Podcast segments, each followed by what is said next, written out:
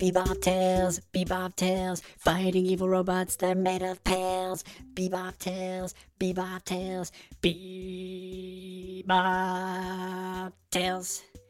Hey ho, I'm back. It's me, BeeBop here with another edition of BeeBop Tales. If you remember this season, it's the lost episodes of BeeBop Tales.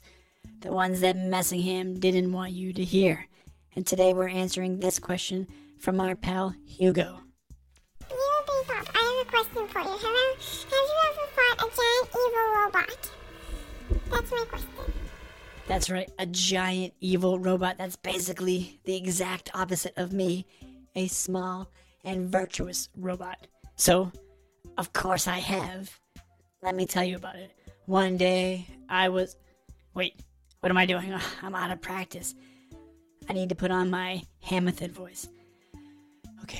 Think I need to first go low. Then I need to go high, low, high, middle, low, high, low, high, low, high. Oh, geez, sorry everyone. Jonathan hitting the high notes is not a great sound. Well, now that the voice is ready to go, here we go with BeeBop Tales Clash of the Tinies. Our hero, the mighty, adventurous BeeBop, had been traveling from land to land. Word had gotten around about how he had vanquished the Baron, defeated mutant whales, and traveled through time and space, winning all manner of conflicts. And so, he had spent several years as a hero for hire, helping the needy, protecting the innocent, and dancing the Macarena. It was in this period where BeeBop was helping the helpless that he stumbled upon a small village along the coast of a wide and peaceful river. BeeBop had been hiking in the mountains overlooking the village with the Volcano Lava Monster Live Chicken Nuggets song stuck in his head for days. He was ready to come down and see some people. When he emerged atop the summit and looked down on the village, the villagers immediately began to congregate around the bottom of the mountain. And as he made his way down, he heard them chanting, Tiny, tiny, tiny, tiny. It was nice to hear. His reputation had preceded him. The villagers, a friendly, bird like species with short beaks, beautiful, striped feathers of all colors, were waiting for him. Tiny robot! One bird stepped forward to greet BeeBop as he reached the foot of the mountain. We have prayed and prayed that you would arrive, and here you are. Yes, Said BeeBop. here I am. It was a little disconcerting. BeeBop knew that his legend had grown, but so far he had been able to travel as he had wished. If he was getting this famous, he may not be able to move as freely as he liked. Thank you so much for coming. Did you hear our songs calling for you in our hour of need? Said the villager. Of course I have. Said BeeBop. Though, of course, he hadn't. As chief of this village, I wrote the song myself. And I have to wonder, what was your favorite part? BeeBop, who hadn't heard anything, had to lie. Um, all of it, really? Why don't you sing some of it for me, and I'll stop you when you get to my favorite part? How did the song go again? The bird opened its beak to sing. Oh, right, yeah, that's my favorite part. You can stop singing now. said BeeBop. The chief smiled and led BeeBop into the village. Other villagers came out of their small huts, which looked like nests resting on the ground. In the center of the town was a gigantic nest, like a huge bowl that the rest of the village had surrounded. And on top the bowl was a hastily woven lid, like the whole thing was an enormous basket. Are you hungry, Tiny? asked the chief. I can have some of my best artists paint you some lunch. Thank you. said BeeBop.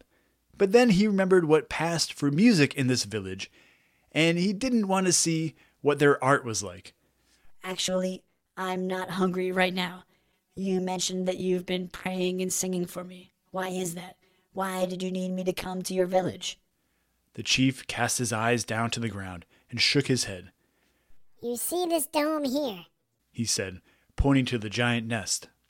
Inside, we have trapped a giant evil robot. He came here to smash our homes, steal our food, and destroy our way of life. We have tried everything to rid our village of him, but the best we can do is lock him in this cage.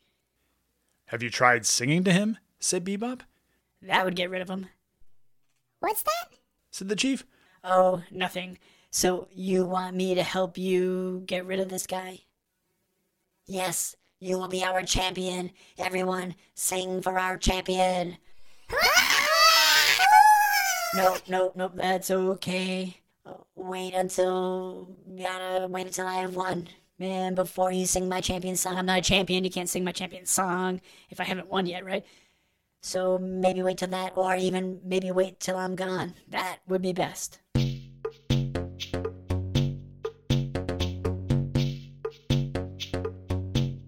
The birds led BeeBop around their giant nest until they found a small hole in the woven branches, just large enough for BeeBop to squeeze through. I'll be back. He said. BeeBop crawled through the hole and picked his way through the thatched nest until finally he came out the other side.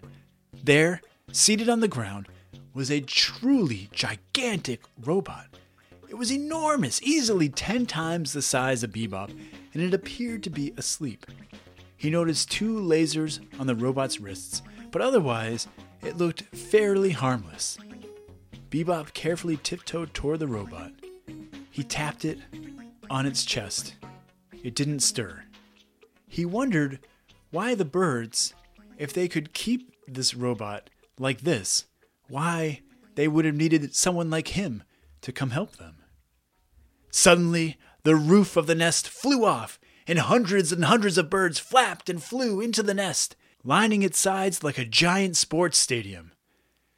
Ladies and gentlemen, welcome to the Robot Super Bowl! It was the chief bird, using a megaphone, Robot Super Bowl. said BeeBop. I thought you said you needed me to defeat this guy. We do! In our favorite annual competition! BeeBop noticed that the robot had begun to stir. The sun was powering up its batteries, So you're not in danger. said BeeBop, You tricked me. This is all just a game. Yep! said the chief. You must defeat our robot or be crushed for our entertainment. It doesn't matter to us. The only one in danger, truly, is you. The robot stood up and towered over BeeBop. The birds all chittered with anticipation. But wait, why do we have to fight for your entertainment? I thought you needed a champion. I thought you needed saving. Yep, that is what we told you, but we were lying. said the bird. No one will come and fight this robot for us anymore. He has crushed too many opponents. The giant robot stood up and towered over BeeBop. The birds all chittered with anticipation. Now, before we get started, let us sing our national anthem.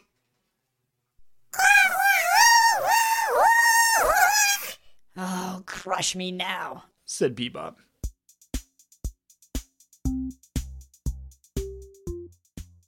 Okay, that's the story for today. I'll tell you how I defeated that robot and the birds who trapped me there in the next episode.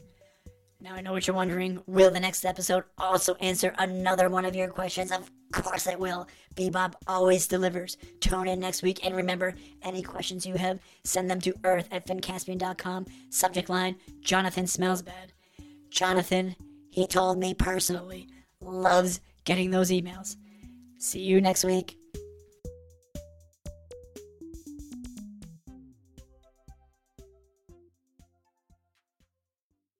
Hi, it's me, Jess.